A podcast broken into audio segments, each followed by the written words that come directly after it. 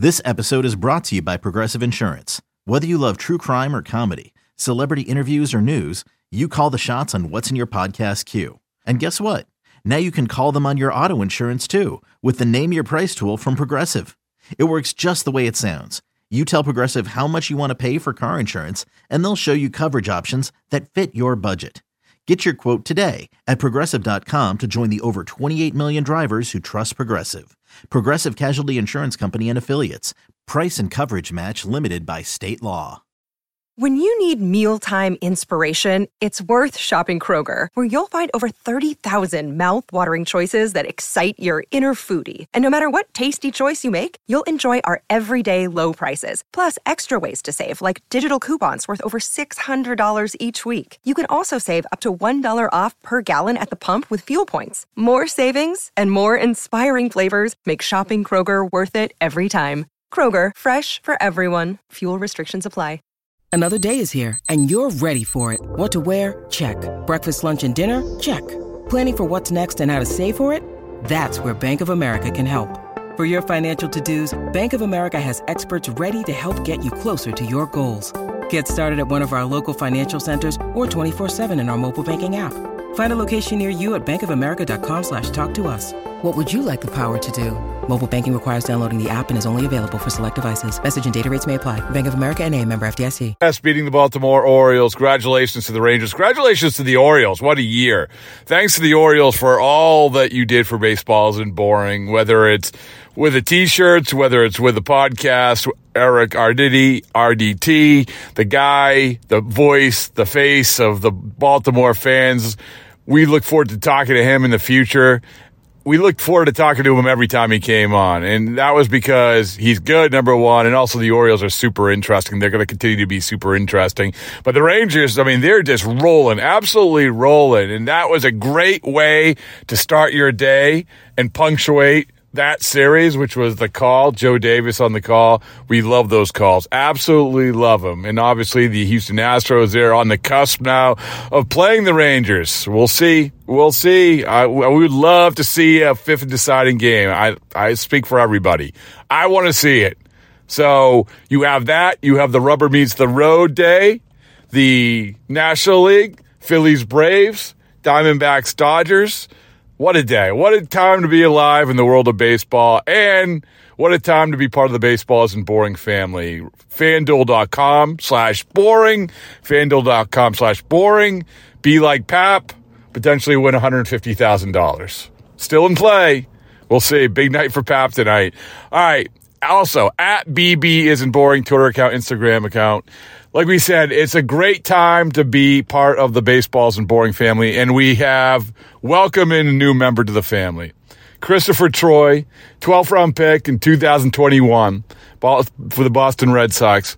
Play, pitcher, pitching in the Arizona Fall League right now. And just a really, really intelligent, insightful, entertaining, articulate, um, you name it, he's it. He's the perfect guy to be our Arizona Fall League boots on the ground correspondent. You're going to find that out in this podcast. So every Wednesday, we're going to have CT on to break down what's what in life in the Arizona Fall League.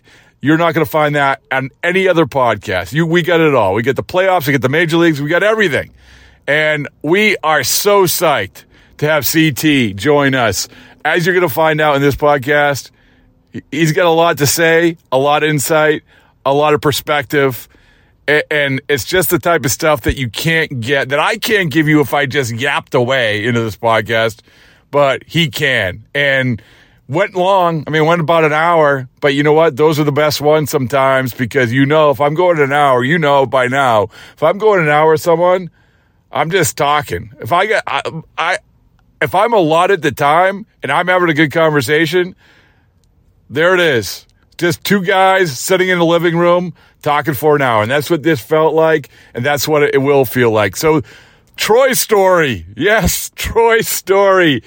Life in the Arizona Fall League.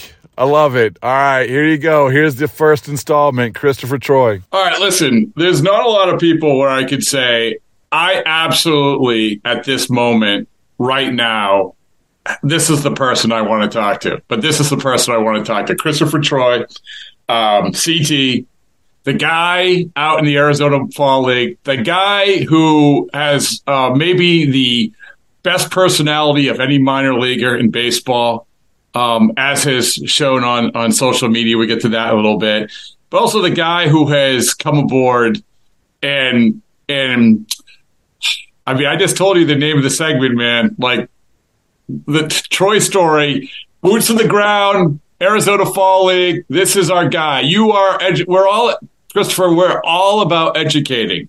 Whether whether we're talking to Joey Votto, whether they're talking to managers, whatever it is, we are here to educate, inform, and entertain. Thank you so much for doing all three of those. How you doing? That's one, one introduction. I was going to say that's a long-winded introduction, but, but, no, I, but I'm excited, man. I'm excited. Yeah, Let's go. Thanks for having me on and Troye stories too. I like, I like, uh, I like that. We'll, it's, we'll, it's, it's growing on you in the last five seconds when I. Oh, absolutely! as soon as you said it, as soon as you said it, I'm all in. all right, so I want to, I want to, I'm going to say call you CT. I, I like. I, is that all right? It's just CT. Please do. Okay, Please you, you, because you, you latched on to Bradfo right away, which immediately I knew you were you're you were a good one. So uh, that's good. There's, there's no formalities here. But um, you're playing for the Glendale Desert Dogs, uh, the Arizona Fall League.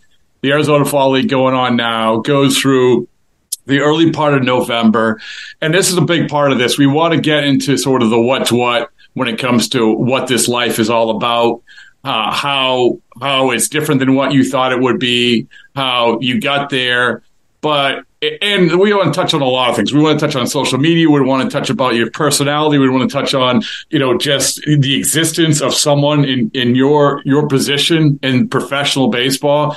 All of it. I mean, this is this is a gold mine not only for people listening to this, like the average show, but honestly, CT, like the fact is that we had on Rich Hill, we had Mike Burrows, prospect for the Pirates, on last last year on the podcast, and Rich Hill came on and he just mentored him live. And the reason is is because we're all this together, man. We think we know about all things baseball, but we don't. You are going to tell me things today that I don't know. Like I don't know. I mean, you probably come across this sort of stuff all the day, right? That you find out something new that you didn't know.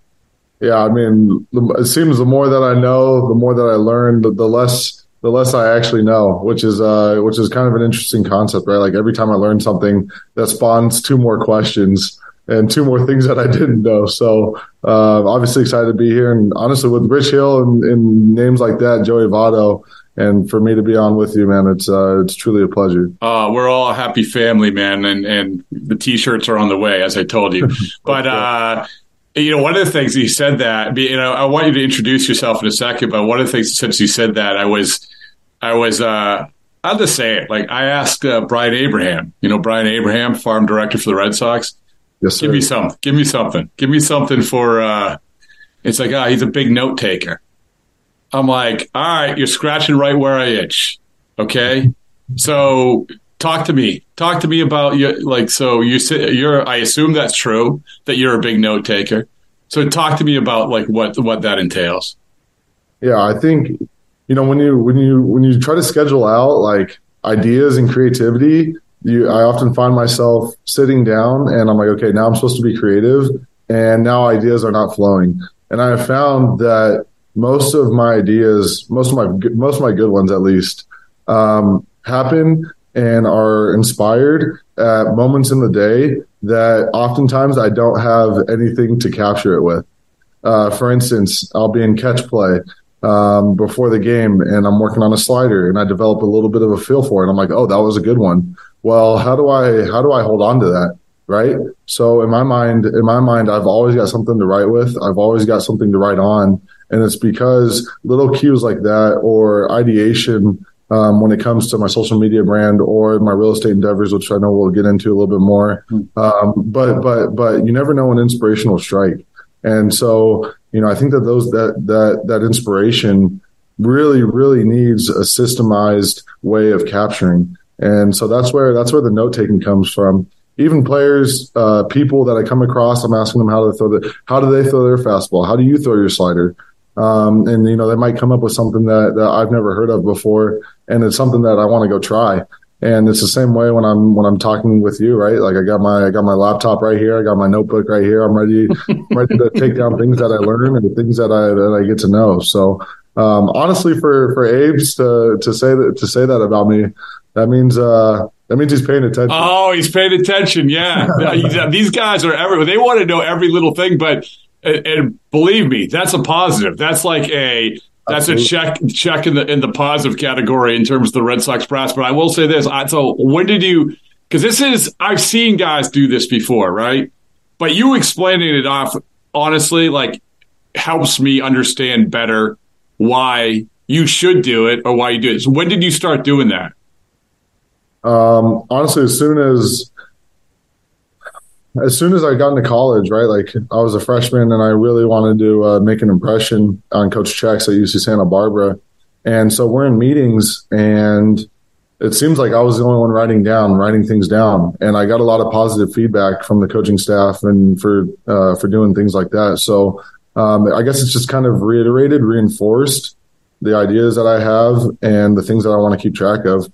Cause at the end of the day, you know, you, I mean, you're sitting, you're sitting down on a meeting you're a freshman on campus and you know you're a little nervous and and there's still that like unnervy feeling. Yeah. Like, do i belong here? Do i not? And so sometimes those thoughts get distracting from what the coach is saying or from something that is probably important right? Like if he's scheduling if he's scheduling an hour of your day to go learn and sit down about uh, and talk about bunt defenses it's probably important. And the odds that you're going to remember everything from that call or from that talk slim to none right?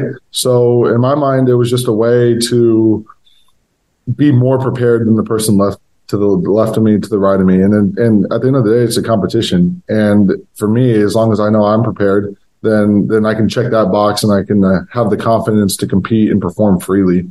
So I think I think that you know the note taking and and and keeping track of things just it's been innate. It's been something I've always done and the form and the way that I do it has evolved over time.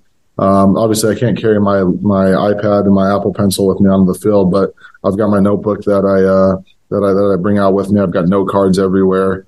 Um, I just like to write. I just like to write. That's good, man. That's good because you know what? Someday the book's coming. I know it is, and, and, and, it's, it's, and I'm not even talking about a baseball book. I'm talking about an inspirational book. I can already tell. But you know, you talked about social media and uh, X, Twitter, whatever you want to call it, at Christoph Troye, um, C H R I S T O P H T R O Y E, just to clarify. And I, I honestly, CT, like you've gotten a lot of buzz and I know that we've talked about this. You get a lot of buzz because of social media, right? This is you. You're you're very, very honest. You're very, very thoughtful, and you're very, very proficient when it comes to this.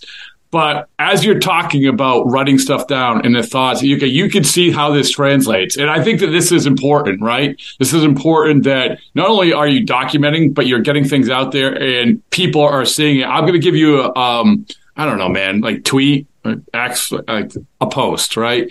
Uh, so this is from a few days ago. You said settling in process is greater than outcomes. The AFL is a period along the timeline. Oh my God, that was a good line, by the way. Uh, 1% better every day. Me versus me yesterday. The optimal perspective for long term success has gotten me this far. First off, is that you? Like, is that like, that's all you? Yes, sir. Oh, that's awesome. yeah, no, it is, man. Like, it is. Like, every line of this. Like, like, like I said, the AFL, that by the way, they should put this on the bumper stickers for the AFL. is the AFL is a period along the timeline. I mean, you got a, you got a lot of good posts. I just like I'm like okay, whatever you were doing did when you were jotting that stuff down, it was good. So yeah, I mean, I think it's powerful. I do. Yeah, I mean, honestly, for me, it just helps keeps my mind clear. You know, I I feel like there's a lot of things. I mean, especially in today's age, right? There's distractions everywhere. And for me, you know, it's it's I take I take stock, I take audit of where my attention is, where my focus is at any given moment of the day. And so when there's things out of my mind that I feel like are distracting me from from my purpose, from my mission, then um, take stock and like be aware. Like not like don't judge them, don't judge those thoughts, but be aware of them. And for me, just writing those down and really forcing myself to articulate those thoughts um, feels like it cleans out my mind, you know. And so when I tweet those kinds of things, like I don't care how many people see them. I've been doing this. I've been doing this, by the way, uh, for a lot longer than uh, I've gotten credit for. It just happens. It just so happens that people are now noticing because now my performance is at a point that is catching eyes. So it's like mm-hmm. before I was performing, nobody cared what I had to say, you know? and so it's funny because I've continued to do those things and continued to articulate those thoughts. But then now when you couple, um, outsized performance, honestly, a 39.5% strikeout rate this last year, which is pretty cool. I'm sorry, I got to brag a little bit. I got to brag a little bit. That's no, okay. Well, listen, listen. we're, we're going to brag on you plenty. Don't worry about it. But, but, and you should brag on yourself. But you're right. I mean, you're right. It's, it's all of a sudden you perform. People look at the minor leagues. They look at guys who are separate because this is what it's all about, man. Whether it's podcasting, whether whatever it is, it's all about separating yourself. You separated yourself performance wise. You're separating yourself uh, on social media. And by the way, I think that the first time that you came on my sort of timeline was when you complimented Marcelo Meyer on the interview we did with him, right? So, because you're a roommate with him, right? Correct?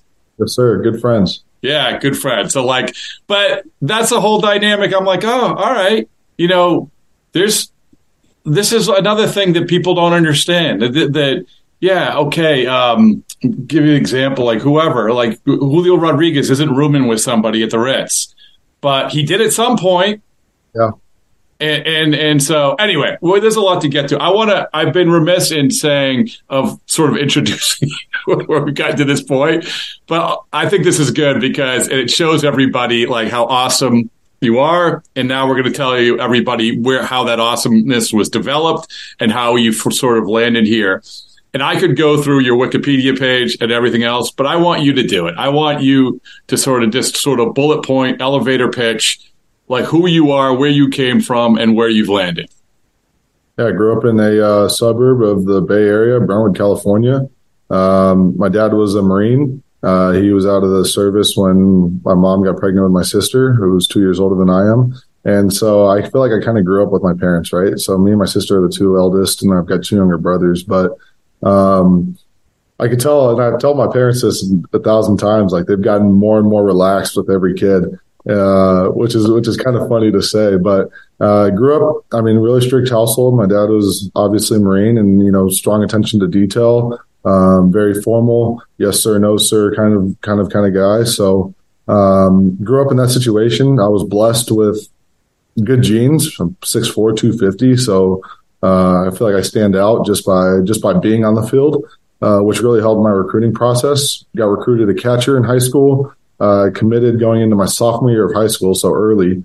Um, but I committed to UC Santa Barbara just because it was the best total package financially, academically, and athletically, baseball wise, right? Like I thought it was, it ticked off every box. Um, ended up going to Santa Barbara as a catcher, um, fresh off the Under Armour All American game, 18 years old, had a little bit of an ego to me. Uh, maybe still do, but you know, when you're 18 years old and you and, and you're one of the best four catchers and, and uh, amateur catchers in the game, you know, it's I guess I'll give myself a little leeway. Like it's tough to it's tough to not have an ego. Yeah. Uh, but I got humbled quickly, man. And and one of my good friends now, Eric Yang, he was a year older than me. He's currently in AAA with the Reds, uh, catching. Dude's an absolute stud. And um, Coach Checketts called me into his office and said, "Hey, you probably will not be contributing behind the dish this year, um, but we know that you have a good arm. My arm has always been my top tool, uh, my power arm, even behind the dish. Dude, I'd, I'd love to just like back pick at first base with the guy one foot off just to show off the arm, you know? Really? Oh yeah, oh yeah. When high school and whenever I was playing, dude, I would I would throw every single opportunity I had. Back backdoor guys at second base, even third base. Um, but he said, let's let's get you on the mound. And in my first bullpen, I think I was up to like 97 uh, with uh, with like 24, 25 inches of vert, you know, inches of horizontal. Um, so it's a pretty special fastball profile. Uh, I actually think I dented the uh, the clubhouse door, which is which is way further from the bullpen than I would like to admit.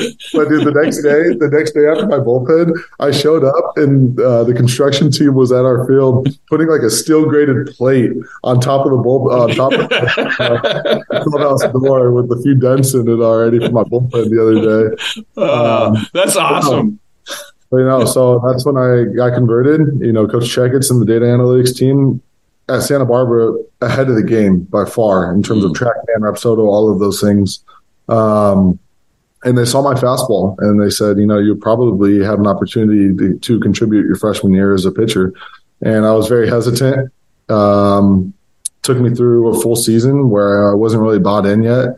But then by my sophomore year, I was I was pretty bought in and had some success. My sophomore year, got invited to the Cape. Uh, first outing in 2019 in the Cotuit Kettleers in the Cape Cod League, tore my UCL, mm-hmm. uh, which was uh, a tough process. Honestly, it was. Yeah. It was a mental grind more than a physical for sure. Um, 2020 ended up being COVID, so that would have been my draft eligible year. And I remember dude, that was a that was a dark time for me. That was that was that yeah. was a bad time mentally. I was in a bad headspace. Um, you know, it was 24 months of of Tommy John recovery, which anyone who's gone through Tommy John or knows somebody who has, like, dude, you, you spend two hours with like a two pound weight doing like little exercises like this. And it's just things that just are not fun to do. Like you just don't enjoy doing it, but you know you have to do it. And you've got to do it every single day for 24 months in order to come back and hopefully be just as good as you were before you went down. So, and you were doing it in the middle of COVID, like in yeah, the middle which, of. Which in retrospect, I think like, not that anyone benefited from a global pandemic, but um, if I look at if I look at the timing of of my Tommy John, trying to pull the silver lining out of it. Um, I, I, I really it it couldn't have happened at a better time, just yeah. because I had I had so much time to do my recovery. I was not in a rush to come back for the season. If I was sore, I could take an extra day, which is a luxury that that uh, most guys going through Tommy John don't have. Um, no, that makes sense. No, it definitely makes sense. Yeah, and then came back for my senior year. Uh, I think my first three outings of the season, dude. I, I was like, oh, this game. I, I, was it was on easy mode. I think I went like, I think I, I think I went three innings with like eight strikeouts and three saves. Like the first three starts, first three appearances in college, and I was like 97 plus, touching 99, flirting with 100. Could never get it in college, but ended up getting it in pro ball. But anyways, um, my my my performance definitely declined just as the season went on. Uh, my senior season, so I went back out to the Cape Cod League for Cotuit, and they were generous enough to give me a spot for that year, and I went out and blew it, dude. I had two appearances with like eight walks, couldn't get out of an inning. Um, and I, I, originally I went out there to kind of boost in hopes of boosting right. I think I actually heard it. Um, but the Red Sox, as analytically analytically refined as they are, they they saw my fastball and um, took a chance on me. So after two years of professional full season professional baseball, to be in Double A and to be in the fall league afterwards, like yeah, I like where I'm at. You've went, yeah, I like where you're at too. And by the way, when did you hit hundred? Uh, it was my professional debut in the. Wow, you're kidding me! The FCL dude, that was that was a crazy, crazy day. It was me, Wyatt Olds, and Jake Webb. Um, we threw the seventh, eighth, and ninth of an FCL game, and it was. We still talk about that that day uh, amongst ourselves. Dude, we were all coming out just absolutely blowing cheese, like just dominated, dominated an FCL lineup. I remember the I remember the, the FCL coach for the uh, it was the Pirates he got up like in the set, in the eighth inning. It was just like, what, like, what are we doing? Like, hands up to our dugout. Like, what, like, this is just unfair. With like three uh, people in the stands, right? I mean, family and friends, right? Yeah. Yeah. And we were, dude, we were absolutely blowing smoke. Uh, back to back to back, and I don't know what it was, but it was just a, it was just a good time. So, so did you know he had hundred? Did you know? Uh, I, I knew that I was close based on the reaction, yeah. but like everyone, you, you could see everyone behind. Uh, you know the back how the back yeah. Oh yeah.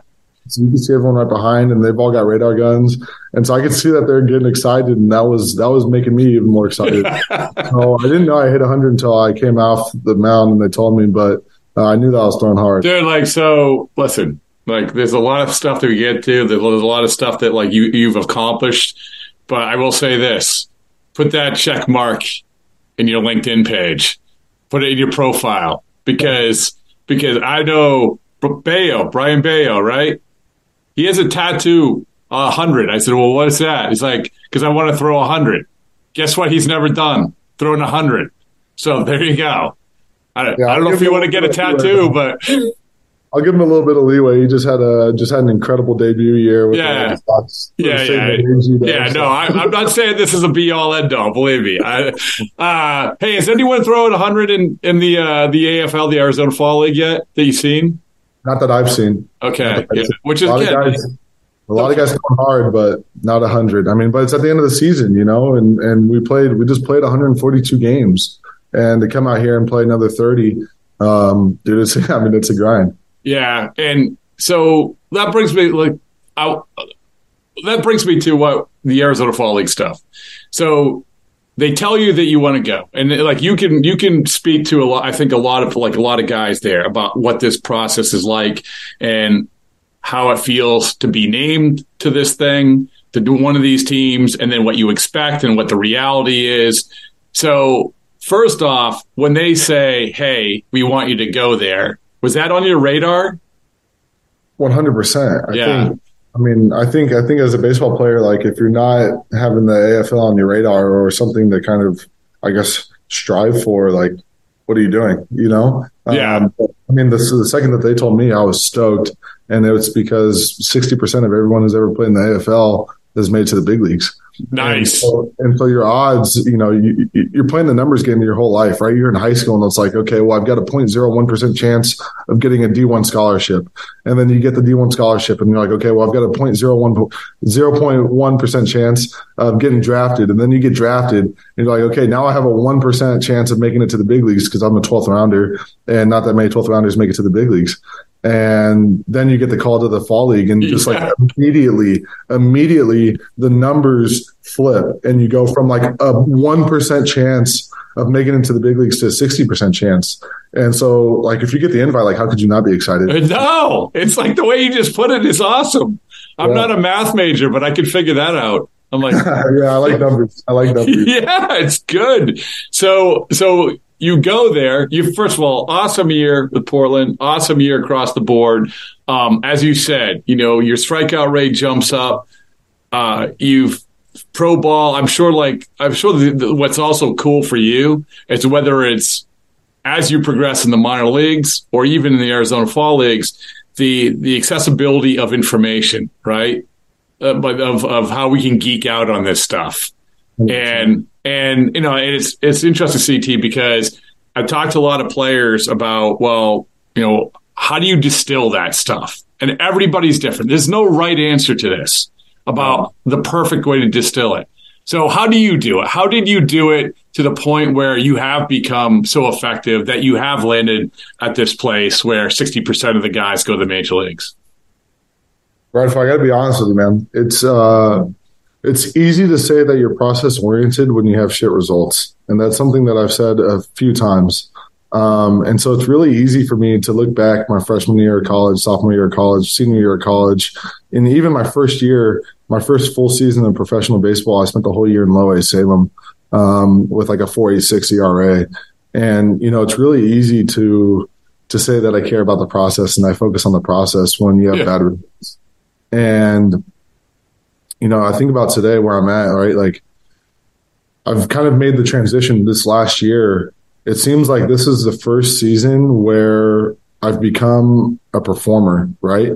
Like I'm not the guy that they're giving opportunities to to develop. Like I feel like I'm the guy that's coming in to get the job done now. And obviously that's a balance.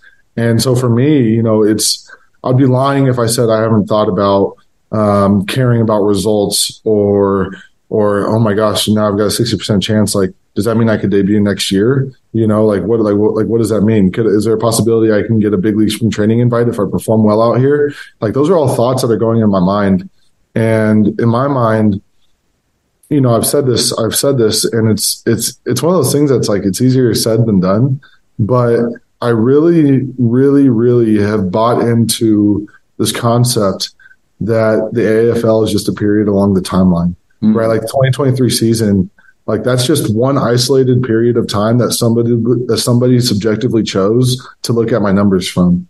So so just like anyone can say, okay, in the last two weeks I've done this, this, and this, and this, and like that might be really good, but you zoom out over over a longer time span, it's like that's not that great, you know. Mm-hmm. So so when I say that the AFL and I'm gonna I'm gonna touch a little bit on that tweet that, that you read. Yeah, I'm, I'm glad I'm glad that resonated. I love it, man. It was a good tweet. It was like, and honestly, I thought you like were googling stuff and you just like plucking it out, but you didn't. I mean, this is you. This is great. hundred percent. I, I, I literally just hopped on Twitter and these were just like things that I was thinking, and I'm like, okay, how do I say this succinctly? And tried to just write it, and that's just what came. So, um, but no, I'm really bought into the idea that the Arizona Fall League for me is just an extension of my process. It's just a continuation. Like I don't have to perform. I've got to stay process oriented and I've got to focus every single day on my mobility routine to stay healthy, on my training room work to stay healthy, right? And I've got to be dialed in on my diet. I'm going to be dialed in on my sleep. I've got to take every single throw and catch play. I can't take those for granted. I got to be focused. I got to be trying to hit a very, very small target with every single one of my pitches. And, and when it comes time to compete, I have the confidence in my preparation that whatever happens, happens. I'm curious to find out how this will go, but I know I've done everything that I absolutely can do to put myself in the best position to perform. And when I don't perform, it's okay, well, why did I not perform? And if I can't point to a reason, I'm not going to try to figure out like I'm not going to try to make up a reason. If I genuinely don't know why I didn't why I didn't perform and I got unlucky, my first outing of the season, yeah, I had two walks and like that's going to happen, but I had two infield singles, right? So those infield singles like those are those are those are those are skewed results and that's baseball you know, that's that's the game that we're playing. So I'm not going to drive myself mad trying to figure out what I what I could have done better. Obviously, I could have executed better and had limited the walks. Right, that's always been a thing for me. Um, but even this last outing, right, I had I gave up one hit in two innings, and same thing, infield single.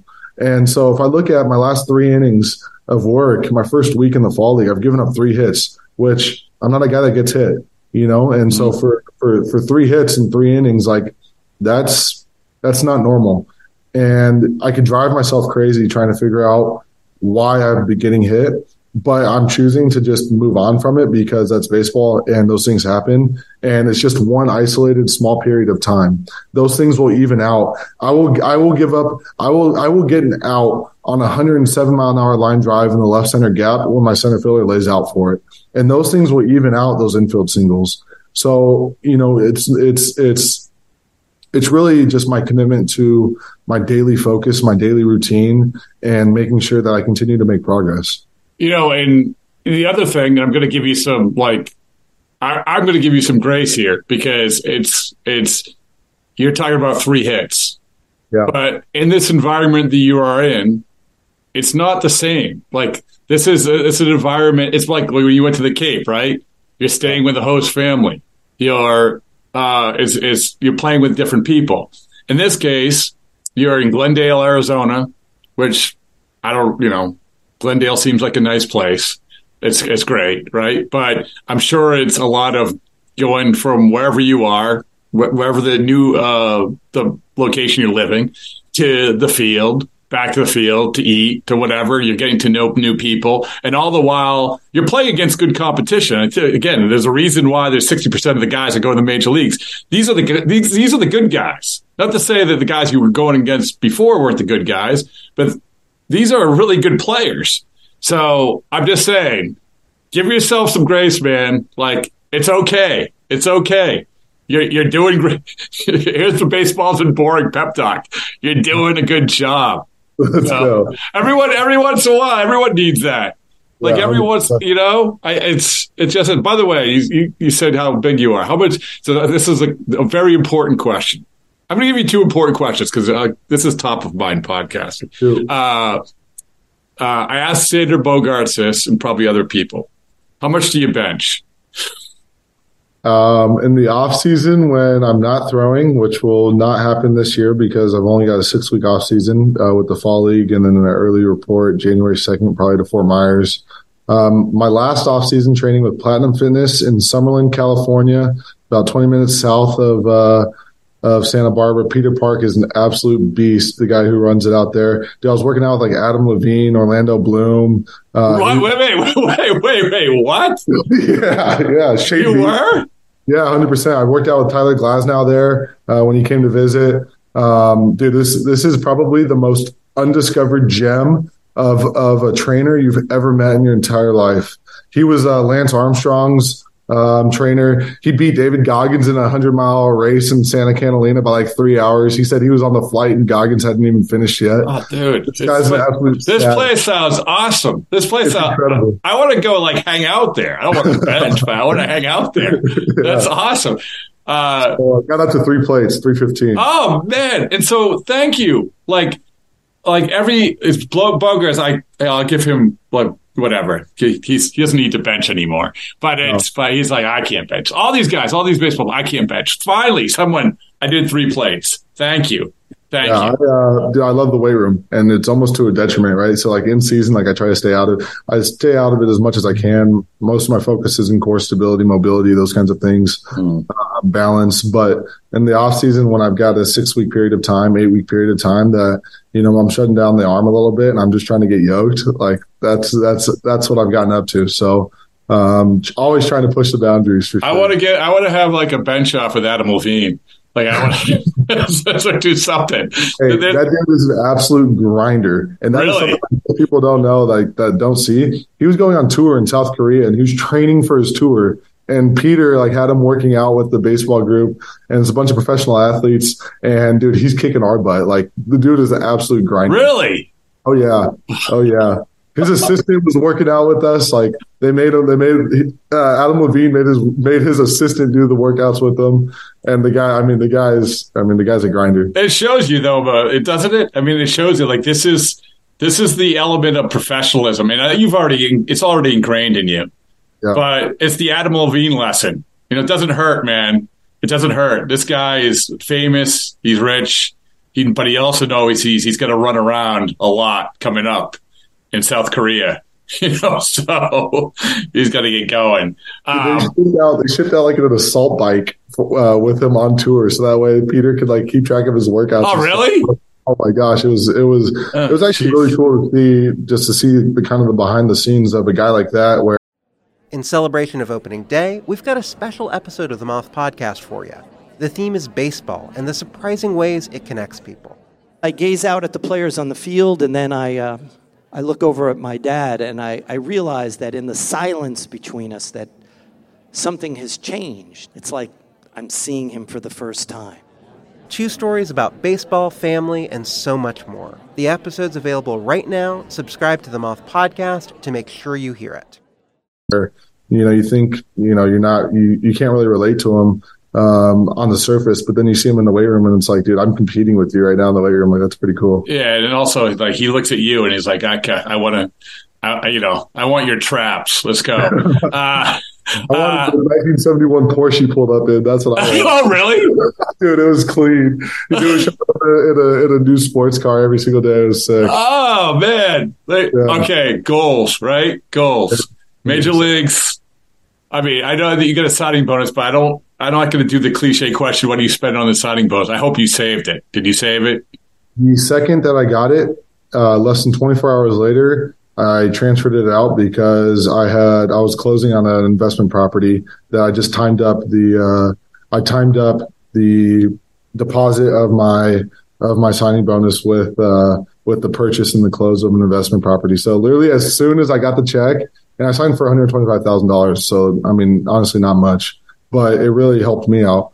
And especially what I'm doing in real estate, like that 125 came at a great time and it really, really helped.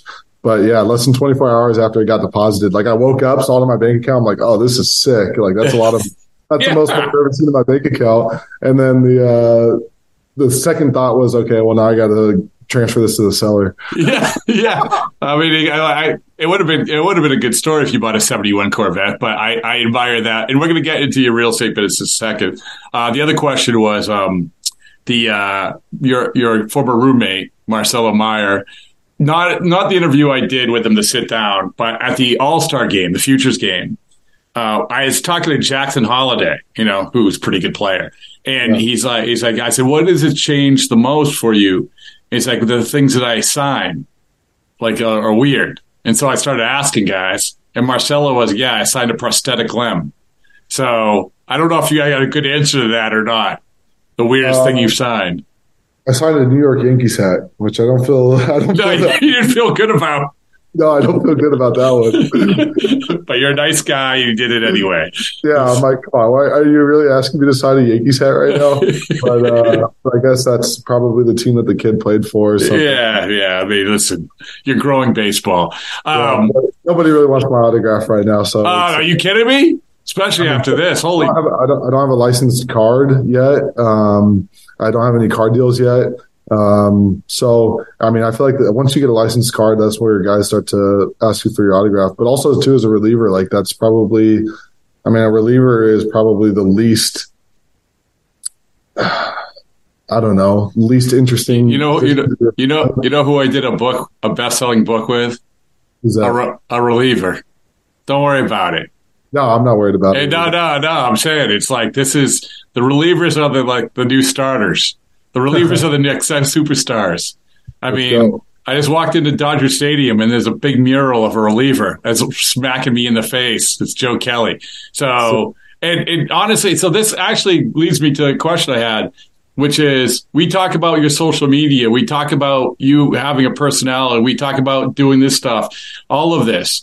And I've talked to, and is we, when we were doing the book, Joe was talking about how that you know they have the rookie development program or they have the like you sit down in the media training and all that. And i don't know exactly what they tell you but there is there is some who take it to an extreme like i got to be super protective and that's just how it has to be because i gotta i have to adhere to what the organization wants.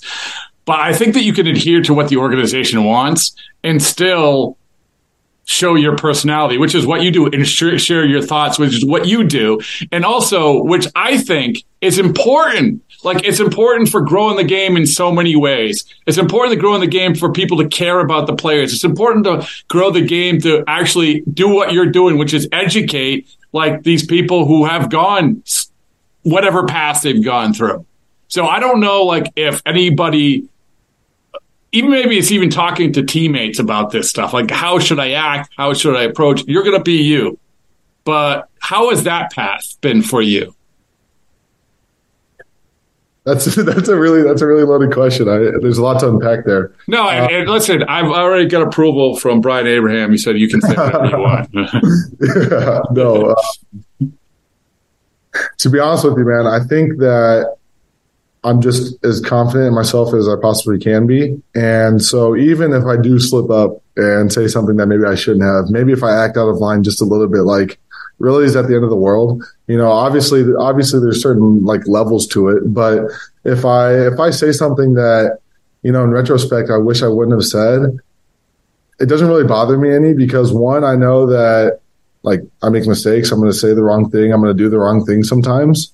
Um, and if I keep that pressure on myself while I'm trying to think, I'll just be mute mm. because you, I wouldn't want to mess up. So I know that I'm going to mess up. Um, I know that I'm not going to mess up in such a dramatic way that it will negatively affect my career or the people around me. But I know that I will mess up. But then, secondly, those mess ups are also really, really good for generating attention um, um, growing your brand. So, from like a media digital leverage perspective, like I'm okay saying the wrong thing every now and again. it's kind of funny because because I got I got into a little bit of a of an argument, um, not an argument. I'd like to say discourse uh, on Twitter, and I went back to go double check on it, and the uh, the fan like deleted all their tweets, and I was like, oh, like I feel kind of bad about it because um, they're ta- we're talking about perfectionism, and you know they're they're trying to be really empathetic and and and you know tell me like don't strive for perfection, whatever it may be. But I was fighting back, And you know, there's just there's just times where the competitor really takes over and is just wanting everything to be so perfect. And so I was I was pushing back and not in a like argumentative way. And I was like, I, I agree with you to some extent, but the competitor in me, the like, I, have made the analogy. I'm like, I've got the angel and the devil on my shoulders, you know, and it's like, yeah, yeah I saw that. That was a good one. Yeah, I was like, was, I was like, who do I listen to? You know, like, do I do I do I not strive for perfection, or do I strive for perfection and keep striving? And there, obviously, there's some balance, and um, there the the fan was being super empathetic and like super kind, and I was pushing back I was pushing back. And so in retrospect, I'm like, maybe I pushed back a little too hard uh, because I think they unfollowed me and probably blocked me. Um, but it's okay because uh, you I can't worry about that. No, exactly, exactly. And so I, I, I, I, my my fault. My last message was like, I really appreciate your perspective. Thank you for articulating. Thank you for engaging with me. I think it's really cool that we can have this kind of discourse out in public on social media. Um, and I agree with you to some extent, but there's this other voice in my head that just wants to fight back, wants to fight back. And so, you know, I think about the way that I handled myself in that situation. Like, I'm proud of, I'm, I'm proud of, I'm proud of what was said. I'm proud of what was done. I wish nothing, I wish nothing but good things for the fan. I'm sorry. I'm sorry that maybe it was a little too strong, but that's just an example of like, I'm okay. I'm okay not saying the exact right thing every single time. Right. And, and I think that this is the paranoia, and I, and I don't want to say paranoia, but the paranoia of, I said, I don't want to say paranoia, then I said it, but it's, it's, it's the, the, why a lot of younger athletes, younger baseball players put up a guard because I think there is that worry. Like, I don't want to say the wrong thing. And I definitely don't want to get in the bad graces of my organization. And I understand all that. But at the same time, I think that if you're grounded in right and wrong, which is what you are, and you're grounded in like your convictions, and like, I'll give an example, like um, Triston Casas comes up to the Red Sox. First day, everyone knows his story. First day, he's out sunbathing in the outfield. Everyone's like, "Well, what's he doing?" Like, well, that well, that was his thing, man. Like, that was yeah. his thing. And there's plenty of you talk to anybody who played in 10 years in the majors, they say, and they'll say, from when they started, when they came up to now, it's polar opposite. Where it was, don't you say anything, stand in the corner, don't you dare do. You're like this. You be, which is so ass backwards because CT, like if you if you want someone to perform their best, like you're performing your best, you got to be you, right? You can't be you can't be like don't do this, don't do that because of your age, because of your experience. You got to be you. And they need you to perform your best, right? You want to perform but they need you. There's a reason why you're with the Portland Sea Dogs. There's a reason why you're with the Worcester Red Sox. There's a reason why you're with the Boston Red Sox because they need you. And the way that, that you're going to perform your best is when you feel the best about yourself. And there you go. There's my soapbox about it. Couldn't agree more. I think you hit the nail right on the head. Yeah. So uh, when you are in the AFL and you're around other guys, and you're like, this is a good thing, right? You're around other personalities. So that must be kind of like interesting, like to to get to know. Or are guys? This is a dynamic again. You would know that I wouldn't because I'm not in the AFL. But are the are guys pretty open to showing their personalities right away? Uh, do you feel like a team pretty quick there? Because um, everyone to your point, want to do well for their own selfish purposes. That's right. You know, you want to sure you want to win, but you know, it's it's a goal, it's an individual goal thing. What is the dynamic like in the AFL in terms of getting to know guys, and who has jumped out in terms of actually having a personality? We're like, whoa, let's go. Yeah, um, that's actually funny because if you were to ask everyone in the locker room, they probably would say that I probably come on a little too strong uh, straight out of the gates. Like I show up and, and, I'm and I'm loud and I'm introducing myself to everybody, talking to everybody. Um, and for me, like it's not because I want the attention. For me, it's because I want to make relationships. I want to form relationships, and I know that that's best for my performance. And to be a leader on a team, like that, only elevates everybody else's performance. So in my mind, like I'm okay. I'm okay feeling uncomfortable and putting myself out there when nobody else is and everyone's just on their phone with their headphones in in their locker room. I hate that. Um, because because you know they're they're maybe I don't want to say nervous, but maybe maybe they're they're a little guarded. Like like you said, you know, everyone wants to perform well. I know how to get the best out of myself, um, and that's something that's always going to be changing, obviously. But I've also led a lot of clubhouses and a lot of teams, um, and I know that, and I know that to care about my teammates' performance means the world to my teammate. So I will always pay attention to the games. I will always look at the box score, and I might be in the bullpen the whole game. But just know if you go two for three with a double and we lose, I don't care. I'm coming into the clubhouse. I'm smacking you on the butt and saying, "Hey, good job today." And just that alone means the world to them because they don't expect somebody in the bullpen to be paying attention to that close. I ask them, hey, that 1-0 slider that that started strike, ended up ball that you that you took and you spat on, like, how did you see that? Did you see spin early or were you just taking it out of the hand? You know, and I ask really specific questions like that, and they go, "Oh no, I was taking out a hand. I knew that they weren't going to get going to challenge me, or whatever the answer might be." That's pretty much irrelevant. But the but the relevant thing is I'm paying attention mm. and I'm taking stock in your career. And I'm a fan of you and I'm a fan of what you're doing. And I know that that is how to get the best out of people is to care about them. Um, yeah, it's so true. It's so true. and, and, and, and you're going to have a month with these guys, month and a half, whatever. But if by doing that, like that'll, that's lifelong. That's like, that's, that's a lifetime of, Hey, I remember 20 years ago when CT did this who is who? I know you've only been there a little while, but give me three guys there who you're like, holy shit, they're really good.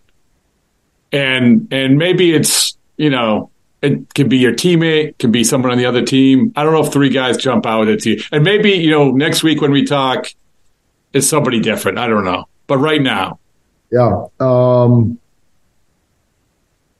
the first name that comes to mind is a bullpen arm. Uh, his name's Jordan Leasure with the White Sox. He was traded at the deadline from the That's Dodgers. right. Yeah. The guy is an absolute stud. Super chill, super low key. We're in the bullpen just chopping it up.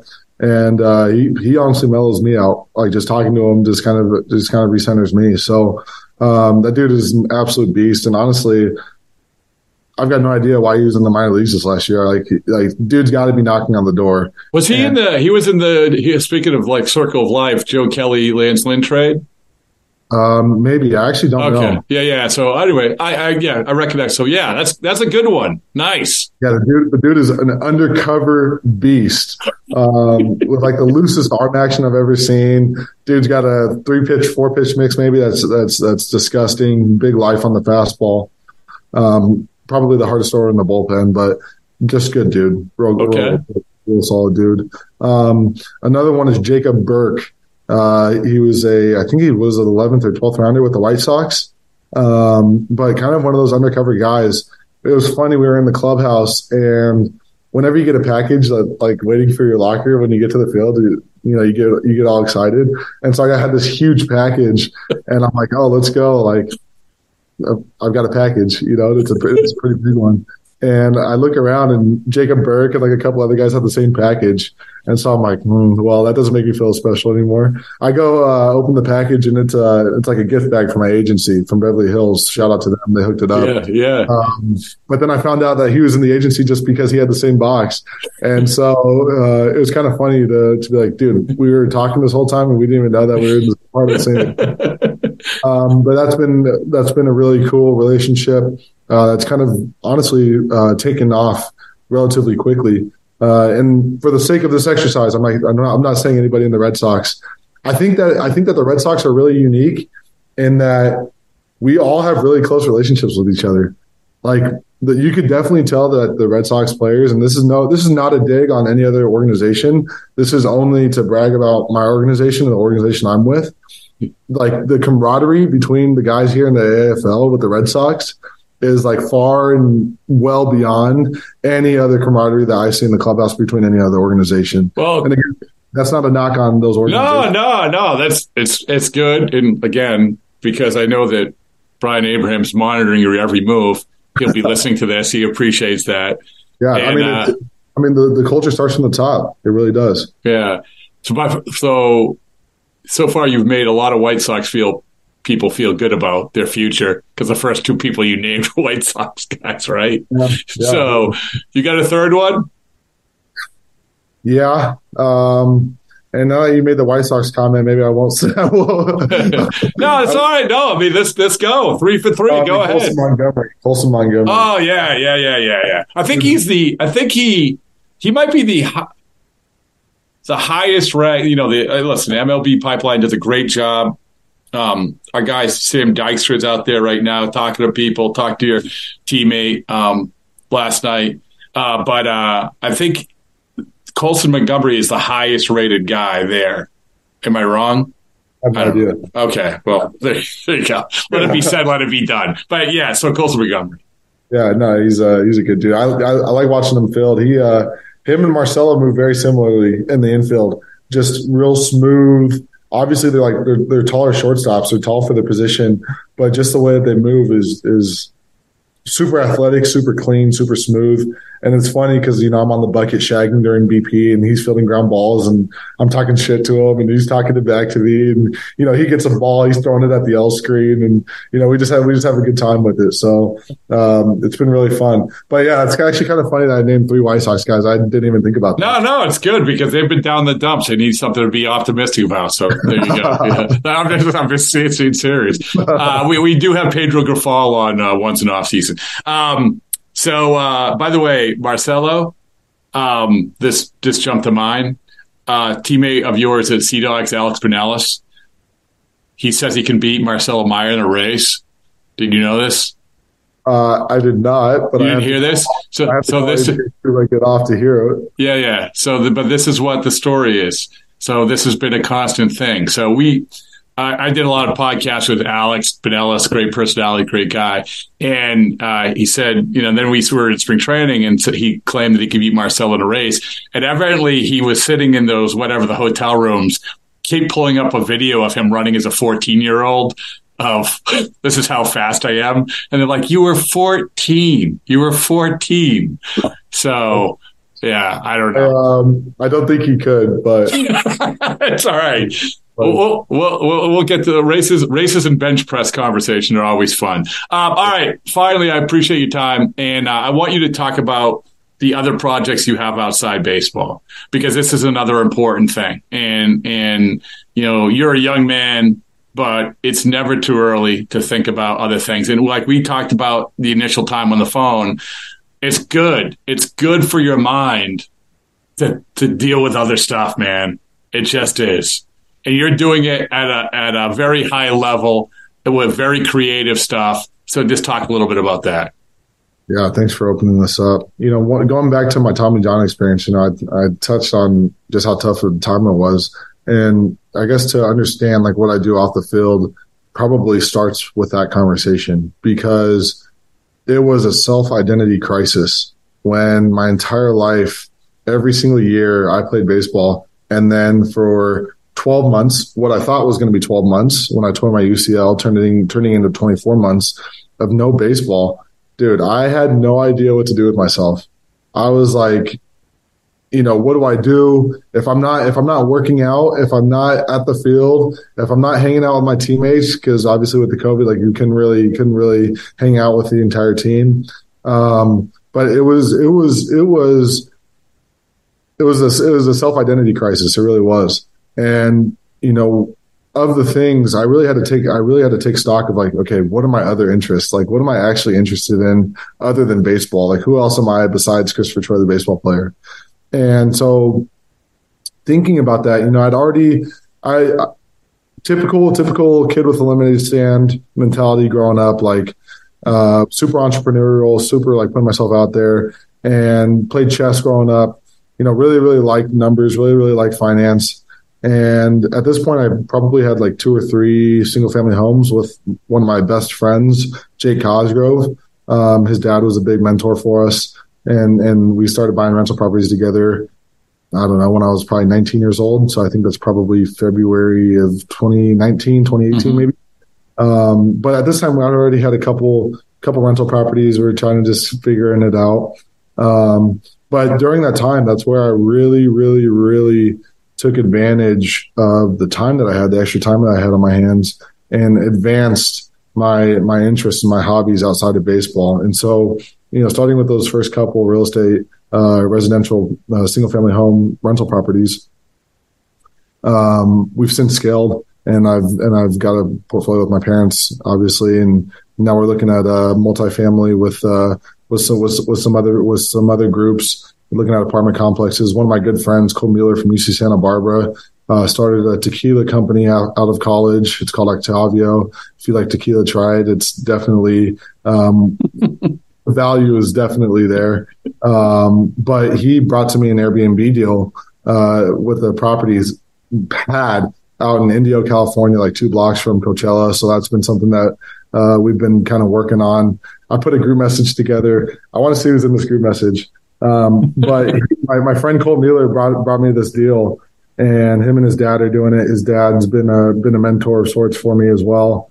Um, but I've got a group message with a bunch of Red Sox guys, uh, and I, I, passed I passed on the uh, I passed on the deal to them, and I've got it right here. It's Marcelo Hickey, uh, Cavadas.